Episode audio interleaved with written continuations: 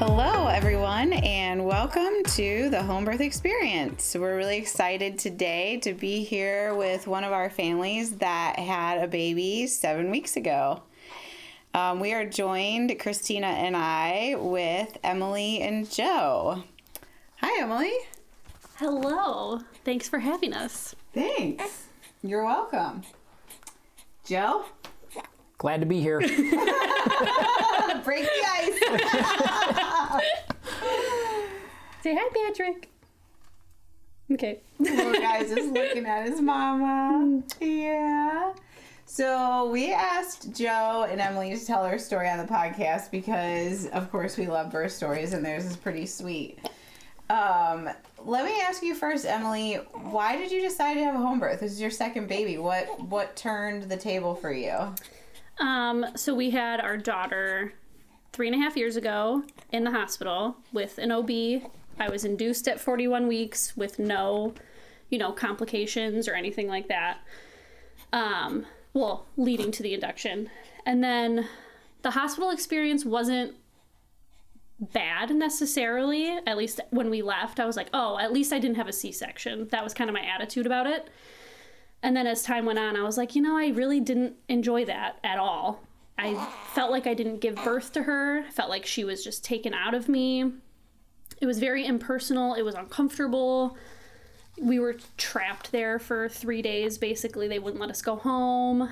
And it just didn't feel like how it was supposed to feel. So when we got pregnant with Patrick, I just felt a really strong urge to do something different. And we tried the midwife in the hospital, and it felt just like an OB.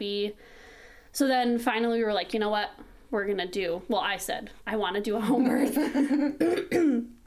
I just Googled home birth midwives and found you and talked to you for 30 minutes on the phone. And I called Joe and I was like, this is it. This is what we're doing. I feel so strongly about it because it just felt like that's how I'm supposed to have a baby. It's not supposed to be full of all these other people that we don't know and all of this medical stuff in a place I don't know. It just felt like what we were supposed to do. What was your reaction to that, Joe? I listened to some pretty crazy podcasts, and in years past, I had mentioned to Emily, I thought it would be cool to do like birth tourism and give birth in another country, and that could be a way to. He wanted me to give birth in Mexico. That could be a way. That could be a way to get dual citizenship in other countries and get different country passports. And she was like, "You're an absolute lunatic." And then the one podcast in particular, the host, him and his wife, they have had, I think, 4 children at home. And so it's not something that I thought was crazy or out of the realm of possibility. And yeah. And then it was soon after we had first started talking about it, I was doing some work at a client's house. And I don't know how it came up, but she had done, I think, 3 out of her 4 births were at home. And it was the day I talked to you on the phone. He was at that client's house when I was talking to you. Really? And I called him, and he was like, you'll never believe who I'm talking to. It was just like... She mailed Emily a book. She was fantastic. And her husband had nothing but great things to say, and the kids all seemed pretty normal, so... That's important. And there was obviously, when I told him, I just talked to Julia, this is what we need to do, and he had talked to those clients, there was still a lot of questions that we had, which I know I probably asked you questions up until the moment he came out, but... Yeah. I would say that kind of felt like a sign. Yeah. That, but Emily and I think we've always been pretty good with, if one of us feels passionately about something... We trust each other. It's not like I'm the leader of this family or she's the leader of this family. We lead this family together, and sometimes I follow Emily and sometimes Emily follows me, and she felt very passionately about this, and so I said, well, let's do it. Let's figure it out. And then down the line, my good friend and his now wife, they both have their doctorates in physical therapy, and in her last semester she did a research project on home births, and she had nothing but excellent things to say about home birth. And just like another reassurance. So that was cool too, that two now doctor friends of ours are recommending it. They're saying, do it. They said if you're not high risk, absolutely. That's encouraging. That was great. And then my longtime childhood friend, his father, he's a surgeon, and I had talked to him, and he said, well, it sounds like you guys have done all your research. He goes, if you think it's what you're meant to do, and you think it's going to be all right, then for sure. So he didn't, Yeah, it was really encouraging. I wouldn't say we were looking for people to talk us out of it, but there were certain people's opinions that I valued that they were for it. Yeah. And that, I think, helped. For sure. I don't want to say brought me around, but it helped solidify me in the decision. And from the time that I had met with you, you were 100% all in. There was no question, which was great as a midwife. Okay, all right, I got one. It's she's not questioning this at all. She is green light. Yeah. I'm glad I seemed that way, because I really felt that way. I'm not a very... or I should say, I'm a very all-in person. I can't do anything a little bit. Nothing can just be a hobby or a slight interest. I'm either investing all of my extra time and energy into it, or I'm not doing it at all, which is probably not a good thing. She said she wanted to grow cut flowers, and 2 months later we had a tractor and 4 implements, and our guest bedroom was turned into a nursery with 2,000 plants. So I immediately started. I listened to your podcasts and these other podcasts, and my whole Instagram is full of home birth and nothing else. And I just kind of immersed myself in it right away. And it just felt so right, though. And I think one of the big things for me was the second I dipped my toe into this, I don't want to say topic, but this area of stuff, it's so mind-boggling what I had experienced before and what the majority of people are experiencing when this is an option, and this is literally how we are designed and made to do this. And I think that was the big thing for me, was society as a whole is accepting this one way of doing things and looking at the home birth, midwifery way as the crazy thing. Yeah. I'm like, this isn't the crazy thing. The other thing is the crazy thing, and I experienced that, and it was, quite frankly, pretty awful. And that's the only, it's always, oh, well, at least I have a healthy baby. At least I didn't have a C-section. At least, it's what? It was just crazy. So the more I got into it, I just couldn't stop learning about it, because it's just so interesting and fascinating and really awesome. I mean, I had no idea. I'd already given birth, and I had no idea what really was going on with my body and all of those things. It was just really fascinating. Mm-hmm. It's interesting that you said you felt like you didn't really give birth to your daughter. Yeah. Yeah, I went into her birth saying I wanted an unmedicated birth, but I had nothing to back myself up, and I had no backbone on that topic. I knew nothing. I read Ina May's Guide to Natural Childbirth, I think is what it's called. I read that, so I knew that was a possibility, but I didn't do anything else to prepare myself or to prepare Joe, honestly. I mean, I started having contractions, and he was like, ugh, get the anesthesiologist in here. Everybody talks about, oh, Lamaze class or this or that, or in the movies, and we had asked the OB, what do we need to do to be ready? And she said, just by coming here to these appointments, by the time you give birth, you'll know everything ready. You need to know, and you will be ready to give birth. And we were in that hospital room going, what in the world is going on? Yeah. But what did you say that I started on about that? You said you didn't feel like you gave birth to your daughter. Yeah, so I didn't know what was going on. I wanted a natural birth. It was very transactional. Yeah, and I go in for an induction appointment at 41 weeks, which I wasn't 41 weeks. I know the day I conceived her, and they were adjusting my due date on my period, and that was 5 days off. So I was really only 40 weeks and 3 days, or 2 days. That always drove me nuts. Yeah, and so I get to the hospital for an induction at 5 p.m., so I'm up all day. They start Pitocin, and I get hit by a semi-truck of contractions, and immediately am begging them for an epidural, or I was threatening to jump out the second-story window because it was so horrible. Yeah.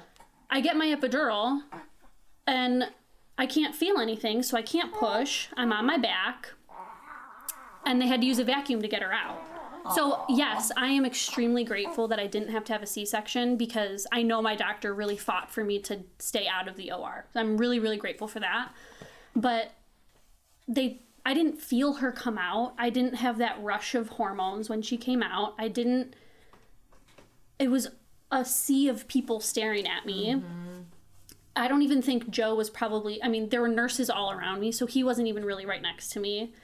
I was in shock. It was just such a strange, sterile experience almost. And I think I was just in shock for so long because but I didn't feel this baby come out of me. I didn't work to have this baby come out of me. They just took her out because they said it was time. Right. And I now feeling it all and doing it myself, it was I feel almost robbed in her birth because I know what it could have been like with her. Right. And I think that would have changed a lot for me postpartum with her. And I think even just the hormone thing, too. Mm-hmm. I was completely numb and forced into labor.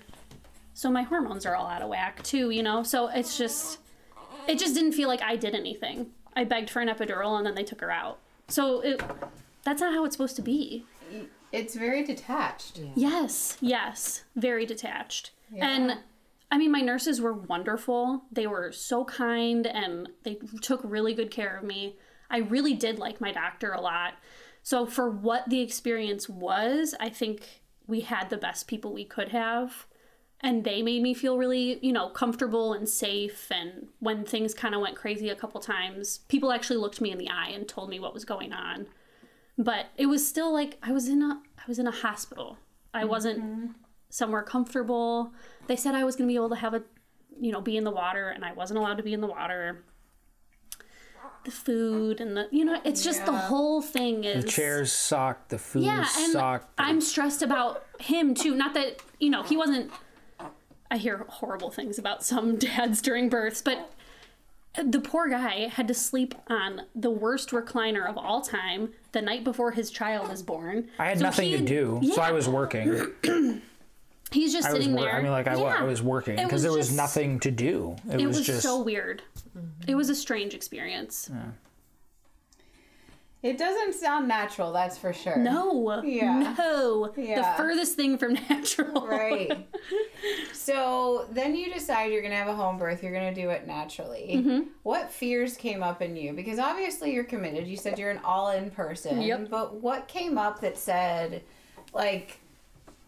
Did you have fears or things come up that you were can I really do this? Because somebody did it for me last time. Right. Can I really do this? Did you have any of that? So I didn't have the can I do this fear because I really felt so confidently that God, made us perfectly. Yes. Obviously, there are certain situations where things go awry and you need help, and there's nothing wrong with that, but for the most part our bodies are perfectly made to birth whatever baby is inside of you, and it's going to work out.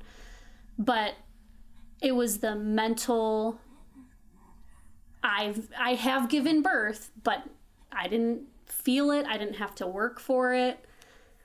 There's so many variables involved with birth.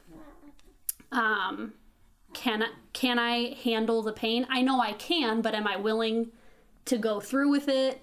Am I going to get in it and say, screw this, take me to the hospital, I'm getting an epidural? You know what I mean? It was just the unknown.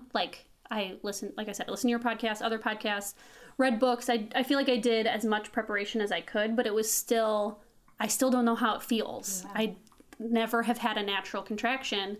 And I think I mentioned to you in one appointment, the only contractions my body knows are, I went from sitting like this, having a conversation with Joe, no contractions, to the most pain I've ever felt in my whole life from 1 second to the next. No warning, no buildup, nothing. And I didn't know how to handle it.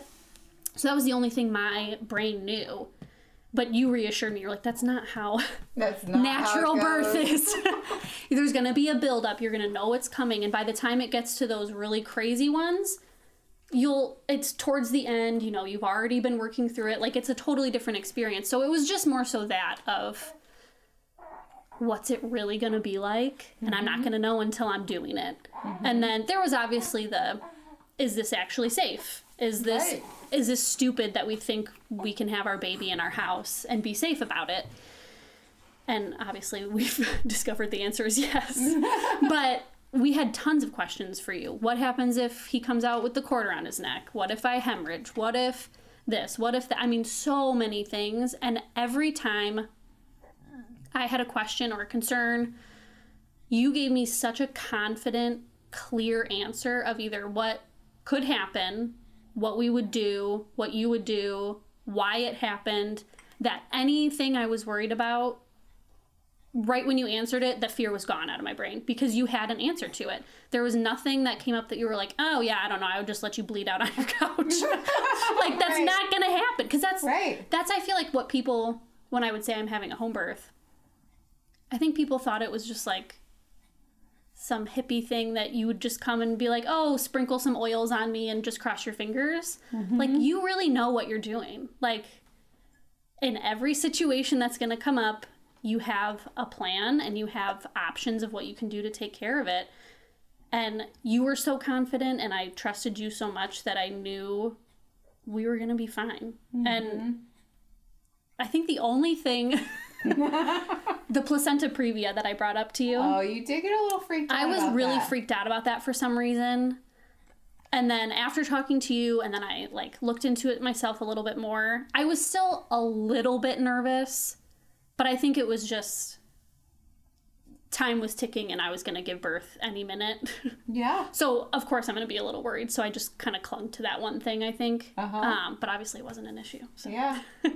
And I think it's important to mention that you asked questions. Oh, yeah. Because that's what I think empowers parents. I can tell you a lot of things. Birth educators can tell you a lot of things. You can go to all sorts of classes. But when you are asking questions, you're empowering yourself with knowledge. Mm-hmm. And you're getting feedback from somebody, and you can read them as you're giving that feedback. Yeah. So, you know, if I just spew out a speech that I spew out to everyone, that may be rehearsed, you know, but when you ask somebody questions and you see how they respond to you, I think that really helps build the trust and relationship. Yeah. Because I've had people say, well, I don't know what questions to ask. And it's about educating yourself, mm-hmm. because when you educate yourself, then you do know what questions to ask. And yeah. when you decide to have your baby at home, you are taking full responsibility for yep. that. And so you have to know what you're getting yourself into. You have to read books. You have to educate yourself. So I commend you for doing that. And you always came to me with great questions. I literally had a list typed out on my phone every single time. Yeah. And I always appreciate that. When clients come in with questions, I'm like, all right, great. Let's go through them because these are the things that are important to you. And it's showing me that you're preparing yourself for what's ahead. Yeah. When somebody comes in, they're like, okay, yeah, great. And I always have a question mark of, okay, how's this going to go? Yeah. Because they're obviously not doing their homework. And I mean, really the only, I don't want to say preparation, but I didn't do classes or anything. I just literally listened to podcasts anytime I had an opportunity. So if someone mentioned something in their birth story of, I don't know, my baby turned when I was in labor and they came out breech.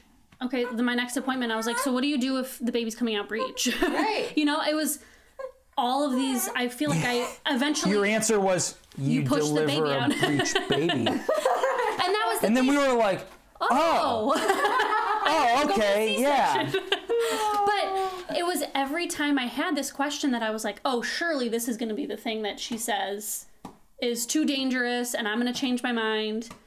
You gave me a very, it wasn't like you thought about it for a while. You just had an answer and it was confident and it made sense to me. You know, nothing you said was like, is she trying to trick me? Nothing seemed strange, you know? I'm a pretty risk-averse person, and that was, I didn't want to end up in a situation where there's a chance that I could lose my wife or child. Yeah. And, you know, at every step of the way, you reassured us that if something is going wrong that, you know, you need to transfer to a hospital, we're going to know with ample time to transfer you to the hospital.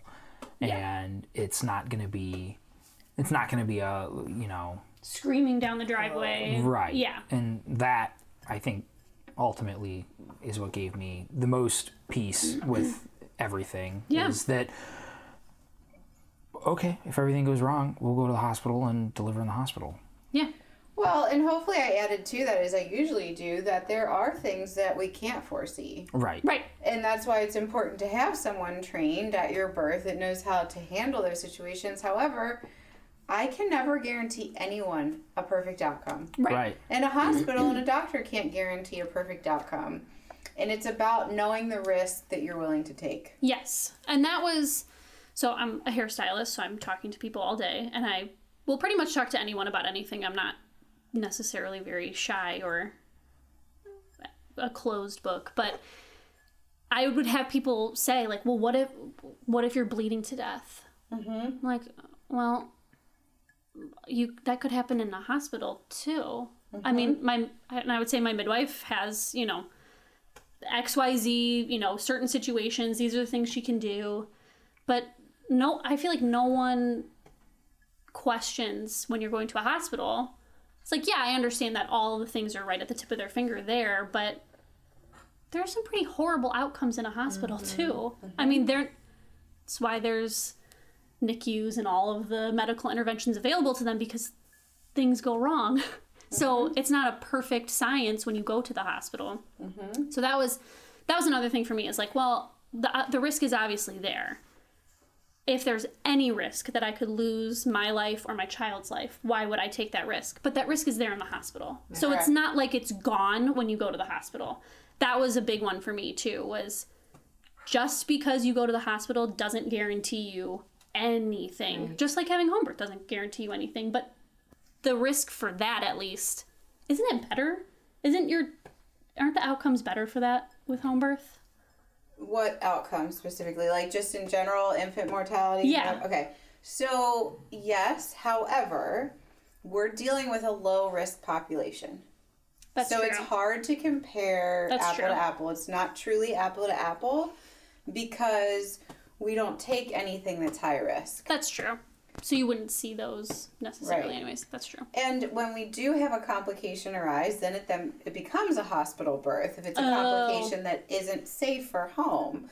So our statistics look great, but it's because we have the, if you will, easy cases, for lack of better terminology. Sure, that makes sense. Yeah. So...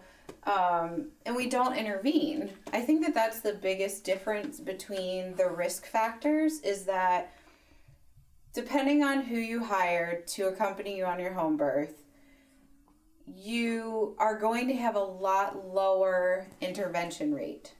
Mm-hmm. In the hospital, you're pretty much guaranteed to be offered a lot of interventions. Or... essentially forced into them. Yeah. And so those interventions come along with risks. Mm-hmm. Every single intervention comes with a risk or a benefit. Whereas you minimize interventions, you minimize risks, benefits. You let Mother Nature play out the way that it plays out. So yes, we do take the best clients, the lowest risk clients, but we also don't intervene in the process. And that's a huge reason why our statistics are so good. Yeah, yeah. So going through your prenatal care, I met both your mom and your mother-in-law, mm-hmm. both lovely women who ended up being at your birth. Yeah. And I got to know Ada very well, your daughter. Yes, you did. She loves you. She is wonderful. And we talked about having Ada at the birth. Yeah. And so I don't know if you want to go into that first or if you want to tell your birth story, if you guys have anything you want to add in before we kind of transition that. But I get a lot of comments from clients on my opinion on having their other children at the birth. What do you think, Julia? What have you seen? Do you think they'll be okay? And so, you know, maybe you can talk about that just sure. a little bit. Yeah, so she's almost 3.5. And I mean, every kid's different. So that would be the first thing I would say is gauge your own kid. Like, she's very clingy to me. So I think that's a big part of it too, but with her age being 3, we've been able to my entire pregnancy prepare her for it, tell her what it's going to be like to see me in labor, tell her what it's going to be like when a baby's born, what is a baby going to be like, and I talked to her about it every single day. So she's not, you know, 1.5 that can't really comprehend anything like that. She's 3, so she can really understand a lot of stuff that we're telling her. So when I asked you about that, that's kind of what you said. You're like, have someone on standby to take her if she's not handling it well. You'll probably go in the middle of the night anyway, so she'll probably be asleep. You know, just you kind of have to play it by ear because you don't know what they're going to be like till they're in it. And I am so grateful that we had her here. It was mm-hmm. a really wonderful experience, I think, for her. I hope she remembers it to some degree for the rest of her life. Oh, I'm sure she will. I hope she will. And I just love, and I loved having our moms here too, just making it a normal thing mm-hmm. to give birth, because it's a normal thing. Mm-hmm. And I want to set that tone for Ada that her body is made this way for a reason. And, I mean, if one day she has kids and she wants to schedule a C-section, she can do whatever she wants. Of course. But I want her to see this as a normal thing and not have her first birth experience, I guess, to be a movie where someone's sweating and screaming and getting pinned to a table, mm-hmm. you know, asking someone to shoot them in the head, when that's not what it's like. Because mm-hmm. every, you know, rom-com or whatever sitcom, that's what mothers giving birth looks like. You hear them mm-hmm. screaming down the hallway and everyone, you know, I don't want her to think that that's what it is. I want her to see what it really is like, and to, you know, have it be a family experience was also really important to me, to, you know, bring us together for something so special. And both of our moms have said how grateful they were to be here for that, to watch their grandchild be born. And that just felt like something really special that I can have with them. So I wanted to, you know. But yeah, to have Ada here was really, really mm-hmm. awesome.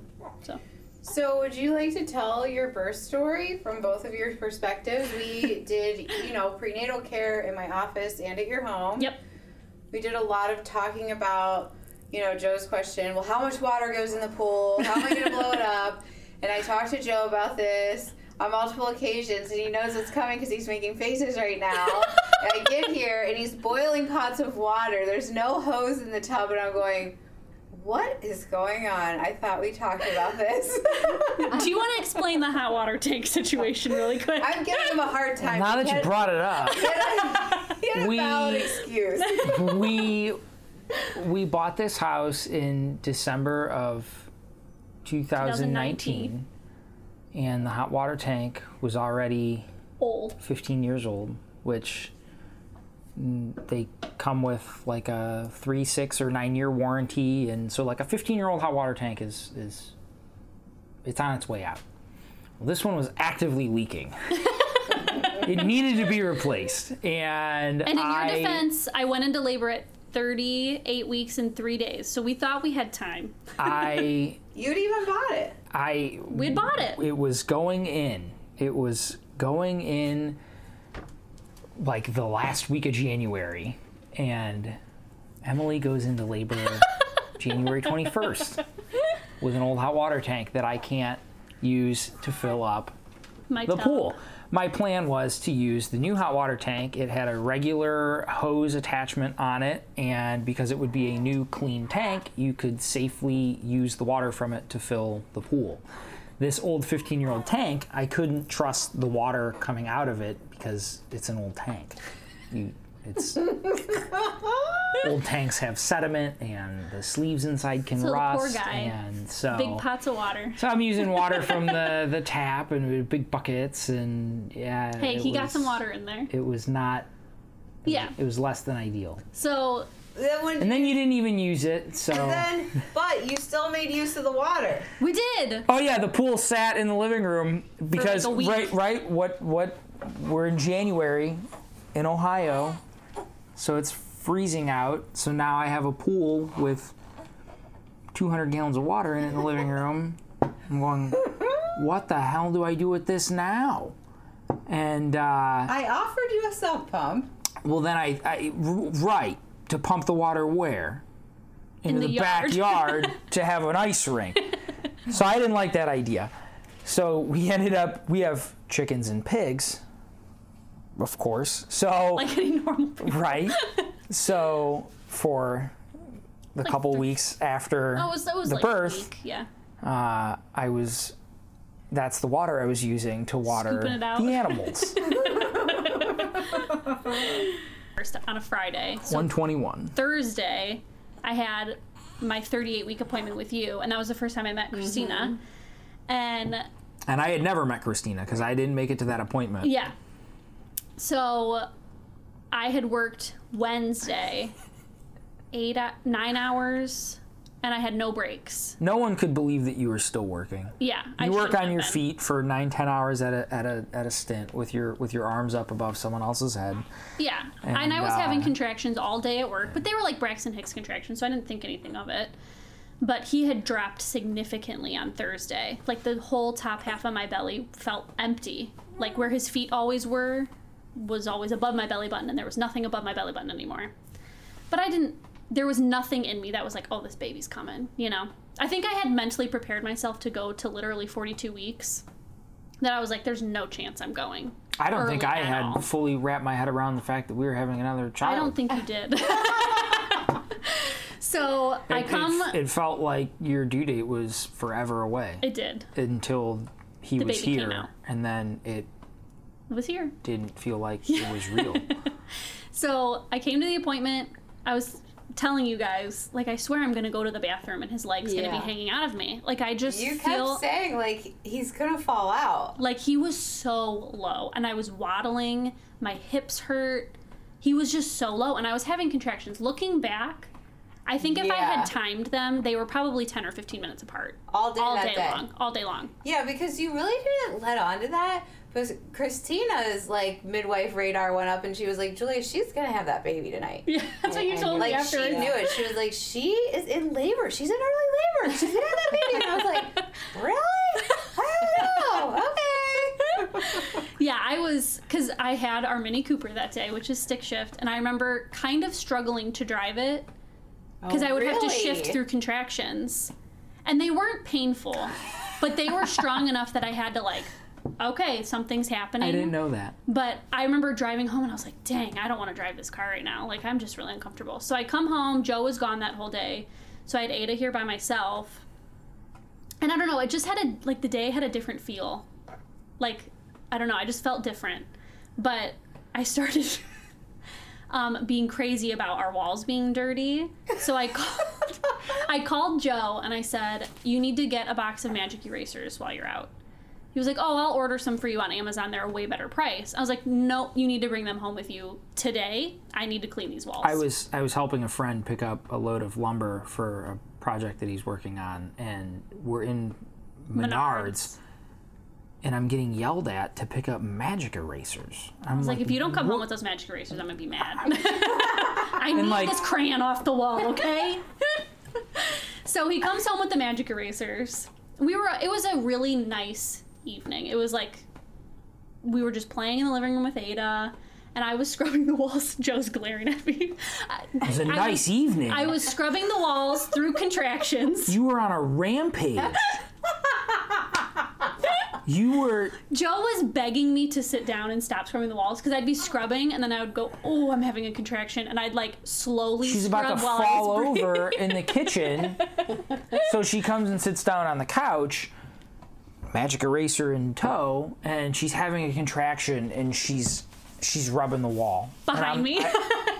I love it. I always tell people to keep yourself busy and stay distracted. Oh, she kept busy. It was possible. And she got your walls clean doing it. Yeah, and then I didn't have to stare at dirty walls postpartum. It was lovely. Yeah. So I didn't know what the hell was going on. I know you didn't. You were just staring at me like I was crazy. So Ada went to bed. And I never shower at night. This might sound stupid, but I never shower at night. But I was like, I need to take a shower. I need to wash my hair. I really need to get in the shower. So I got in the shower. We go to bed. And my contractions started to get kind of crampy in the evening. Well, I think you texted me that, too. Oh, yeah. And I think I had some blood. Well, you had some bloody show. Yeah.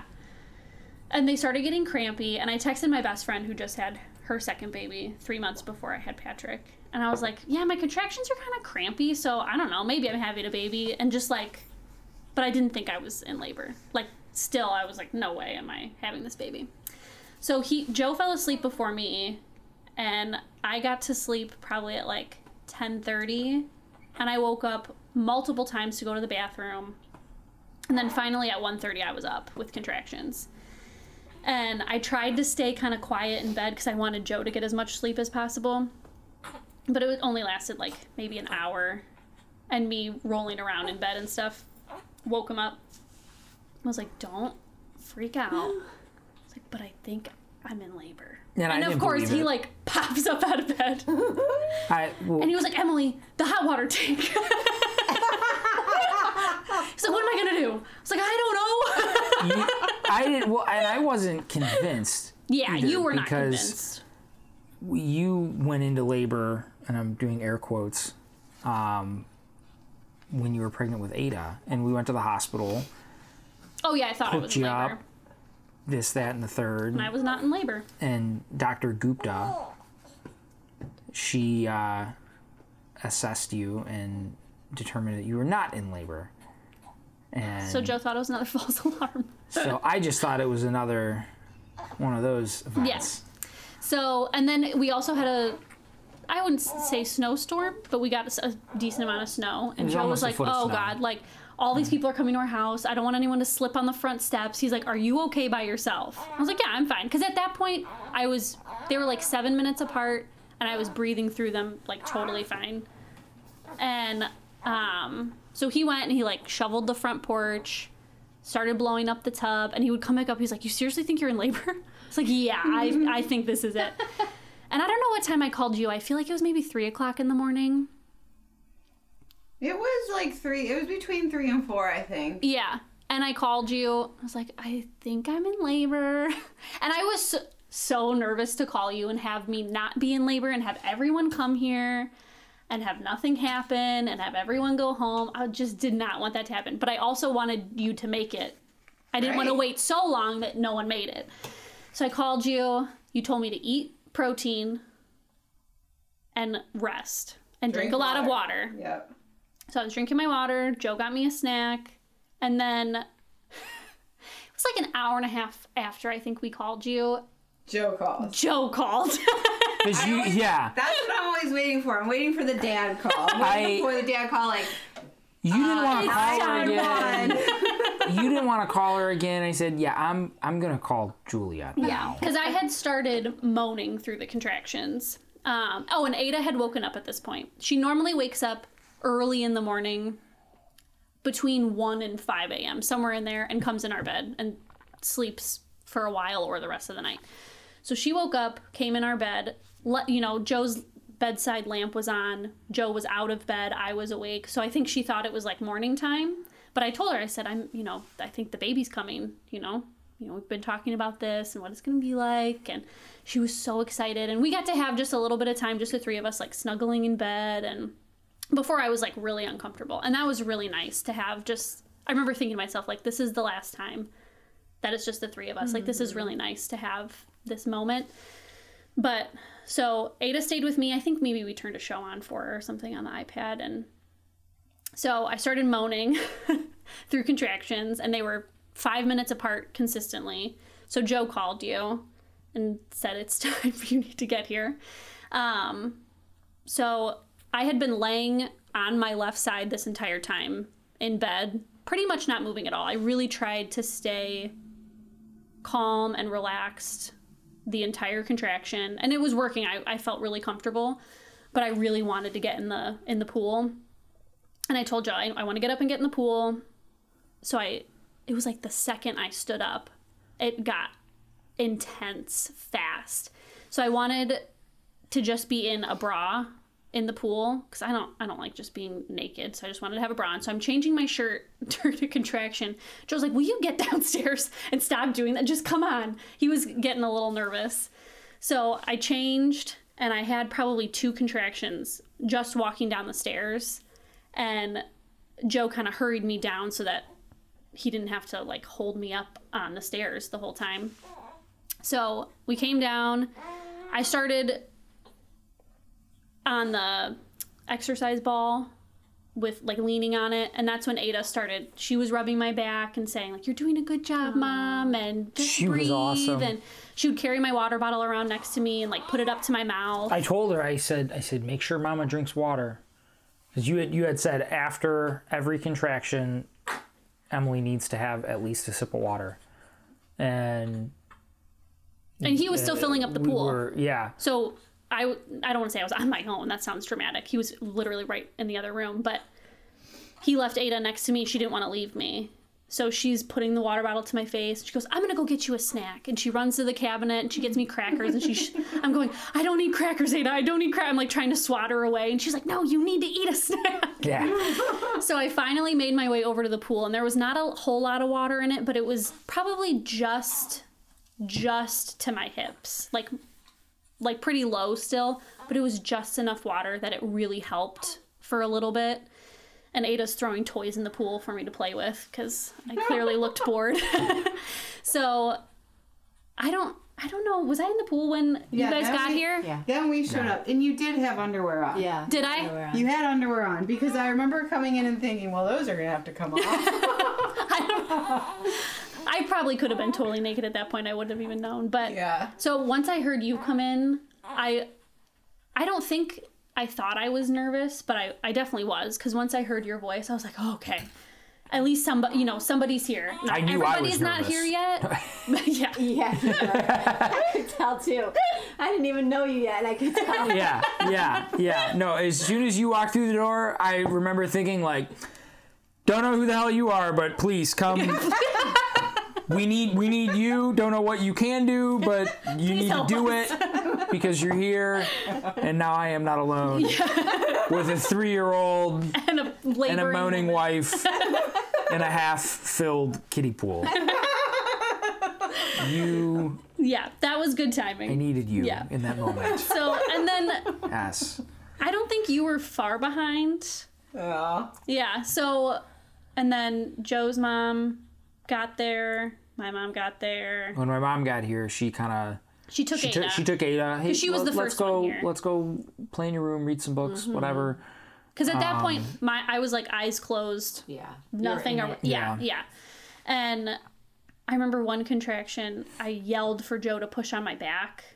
Oh yeah, you had me push on your lower back, and I was putting all my weight on your lower back, and you said so good. You said it helped tremendously. The next contraction, I went to touch you, like your fingertips touched me, and I said, "You get off of me!" Yes. Yeah. Yeah. Did I swear at you? I don't know. Probably. Probably. So for any dads listening, don't assume what your wife wants in one contraction will be the same for the next contraction. You might get swatted. You are probably wrong. Double check. Yeah.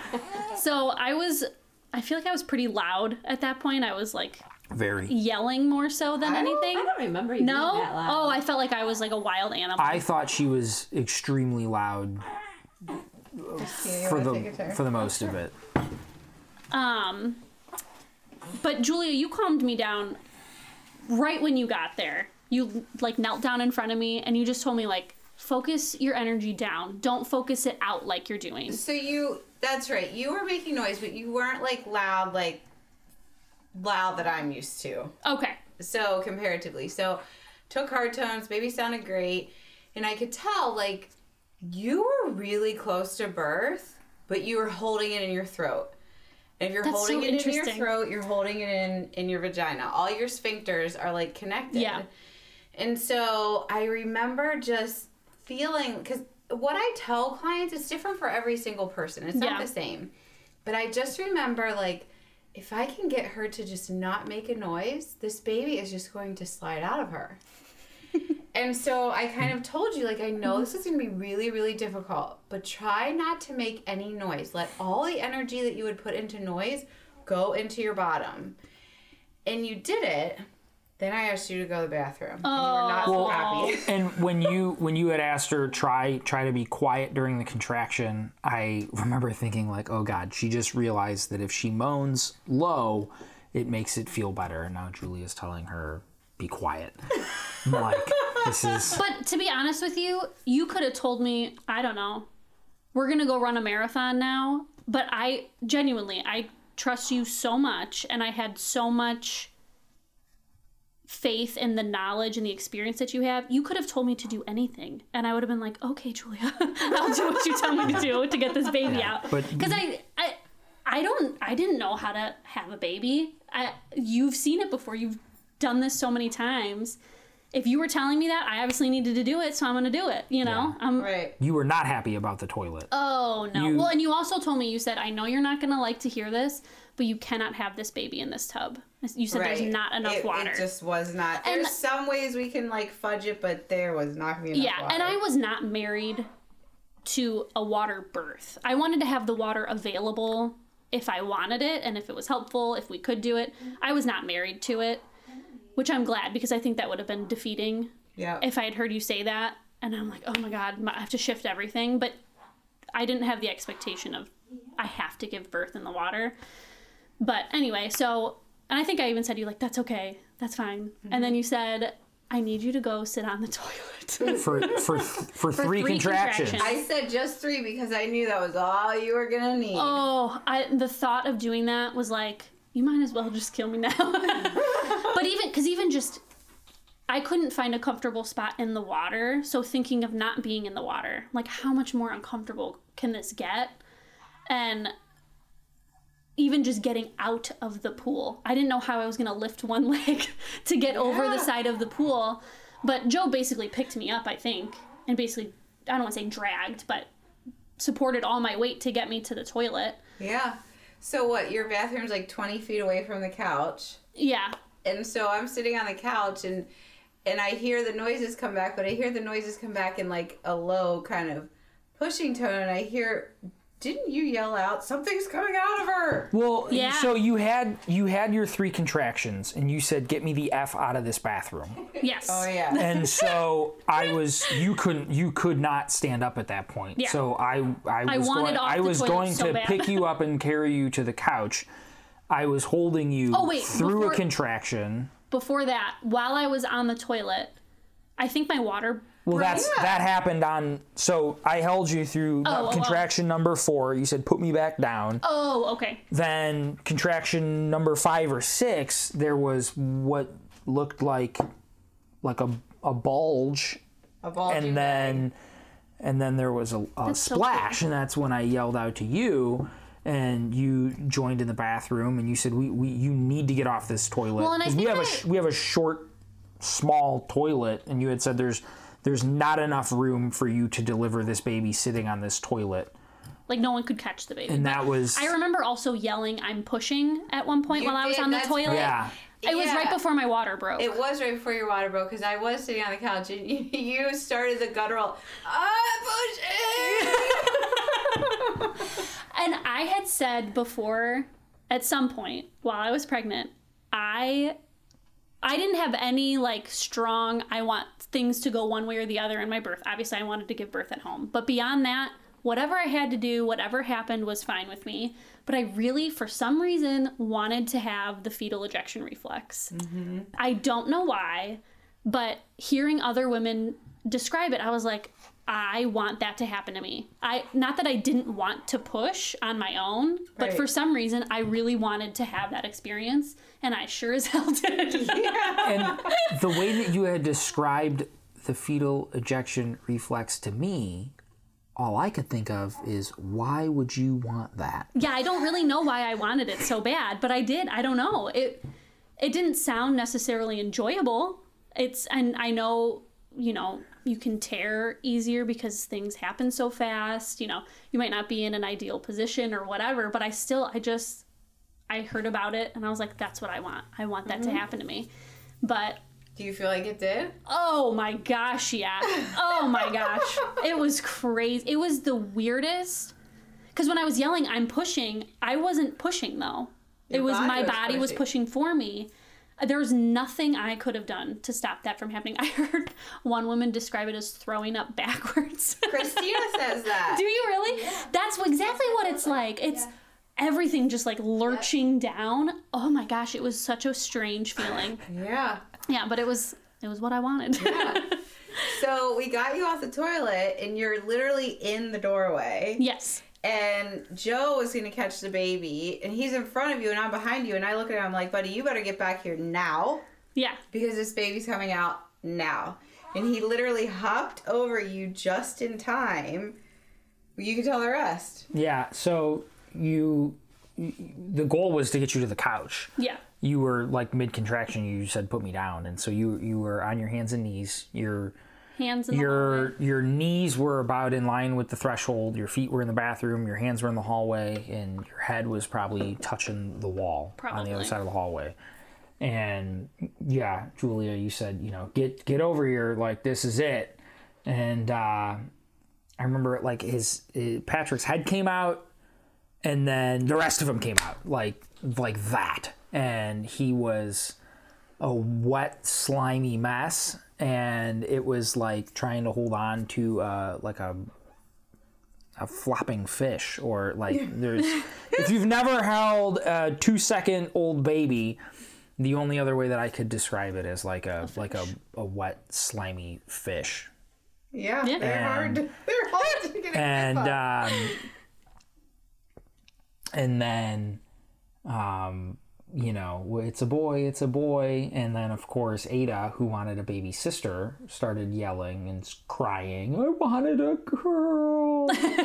So she was beside herself, we were beside ourselves, just because you guys were crying. Oh my god, I started crying. We're all it was like, crazy. I'm holding Patrick and hugging Julia in the bathroom, and then you know, Julia, you asked Emily, do you want to hold him, and you said yeah. And so, well, I think I was in shock a little right when he came out, because I was still on all fours and I just kept going, oh my god, like I just couldn't stop saying that for like an hour and a half. And I was just sitting there, and I think you said, do you want to hold your baby? And I was like, what? You were like, what baby? What just happened? Yeah. I mean, he just Ada likes to tell everyone, he literally shot out. I mean, he flew out. So I was expecting like a head to come out and me to push some more. Like, I wasn't expecting it to really go like that. And it was just such a strange, surreal experience. But yeah, I remember I was holding him on my chest and I was looking down like, there's really a baby right there. And I looked up at Kristina and I said, is he okay? Because he was just looking at me. Yeah. He wasn't screaming or anything. I was like, is he okay? And you were like, he's perfectly fine. Yeah. It was just so... It was wild. And it was really, really wild. What I thought was really cool that I didn't realize, or didn't think of,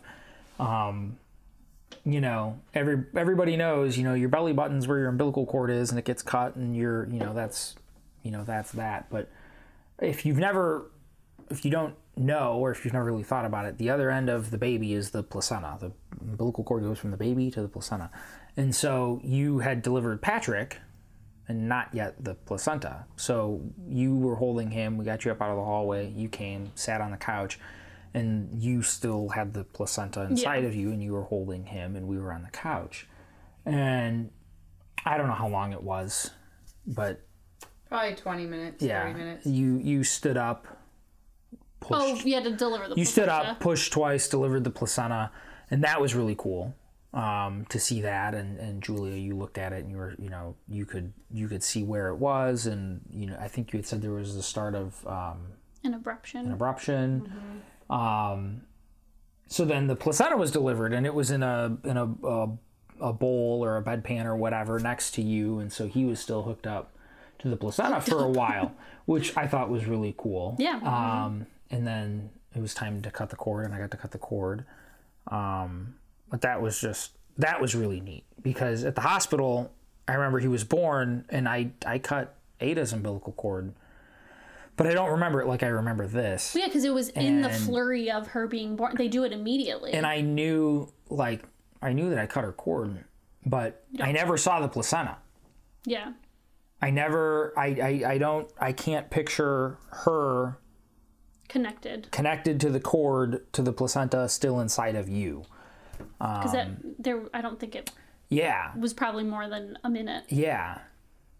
And I don't know. Yeah, that was really cool. For some reason, that really just sticks out to me that, he was still getting, benefit from the placenta for however long. And you delivered that after you delivered him, and God. And then you nursed him in the first hour. Yeah. Mama does a lot of work. Yeah. Oh, man. And it was so... I felt so good, and I had that tear and stuff, but I just felt... Like, I felt that hormone rush, that I didn't have with Ada. And then I understood what everyone had always talked about of, like, I just looked in my baby's eyes, and it was, this instant, like, love connection. Like, I, unfortunately, like I said, didn't have that with her. Just, I think, because of everything going on and the interventions and stuff.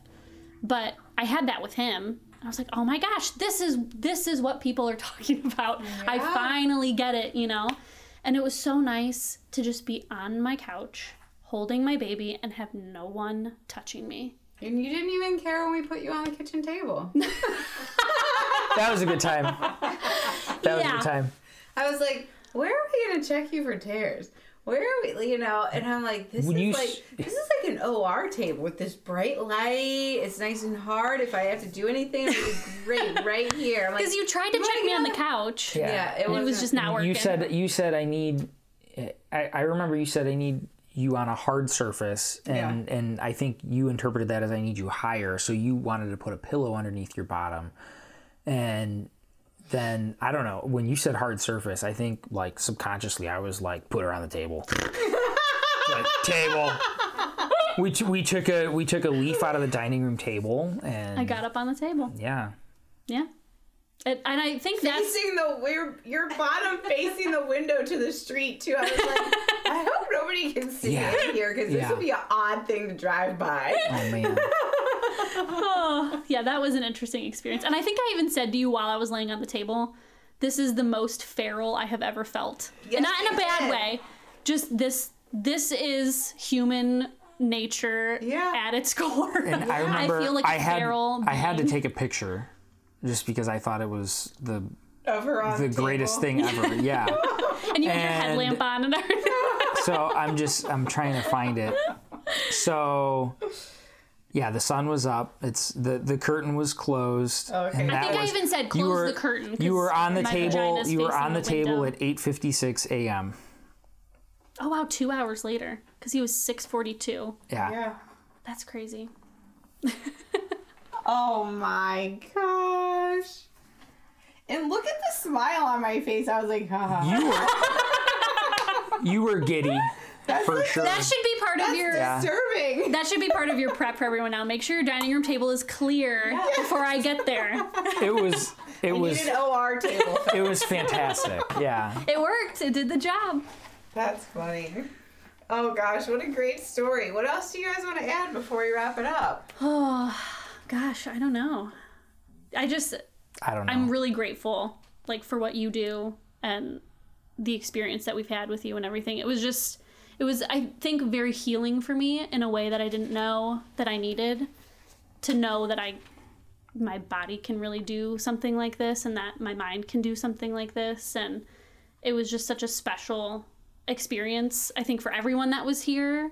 And I don't want to say, no, I do want to say life-changing. I think it was really life-changing for me. It gave me so much confidence in myself that I think was there, but just needed some reassurance of I'm smart and capable of making hard decisions. I've never seen you dig into something as much as giving birth at home. Yeah, it was really important to me. You spent so much time researching, reading, listening to shows, watching videos. You know, like we said, moms that don't know what questions to ask. You don't know what you don't know. Well, you found out what you don't know so that you could ask, so that you could know. And then I feel like there was no unknowns, you know. But I think we were just talking about this the other day. I feel like set me up so much better going into this next phase of motherhood, of I am capable of taking care of myself and taking care of my family. I have the brain power to do research when I need to, ask the questions that I need to, and I'm capable of doing hard things. I can do things that are really, really hard, because that was the hardest thing I've ever done. The whole experience, getting pregnant, being pregnant, giving birth, making all those decisions was the hardest thing I've ever done, but I did it, and yes, he's here, and it was amazing. So now I have... I feel like just a stronger confidence in myself and us as a family too, because he was so supportive the whole time that I don't know if anything else could have brought that on the way that this has. It was really phenomenal. That's an awesome ending. Yeah. Yeah. Thank you, Emily. And thank you, Joe, for sharing your story today. Thank you. Yeah. All right. Till next time.